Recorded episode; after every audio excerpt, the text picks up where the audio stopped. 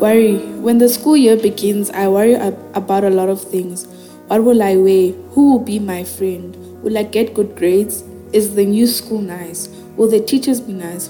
What if I don't fit in? Winning in God's eyes doesn't happen when we think about ourselves first.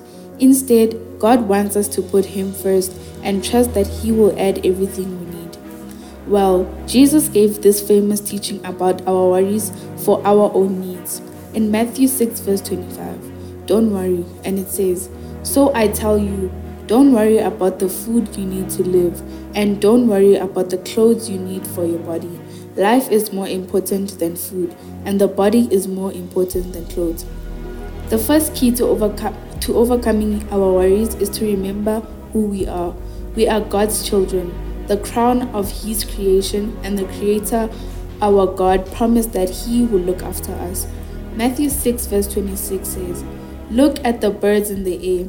They don't plant or harvest or store food in barns, but your heavenly Father feeds the birds and you know that you are worth much more than the birds. The second key to overcome our worries it is important to remember that worries can actually be worthless as we go through life's changes. Worry steals from us and takes always our creativity. When we worry, we waste our precious energy. The third key to overcoming our worries is to put all our trust in our Creator, and that is God. He is the one who will give us the wisdom to overcome our needs. He is a good Father who, who will take care of us. Matthew 6, verse 25 to 31. Worry doesn't benefit us in any way.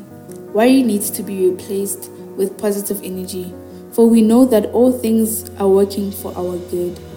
Trusting in God means that we allow Him to guide us so that our decisions about our needs will bring the provision that He promised to every person on earth.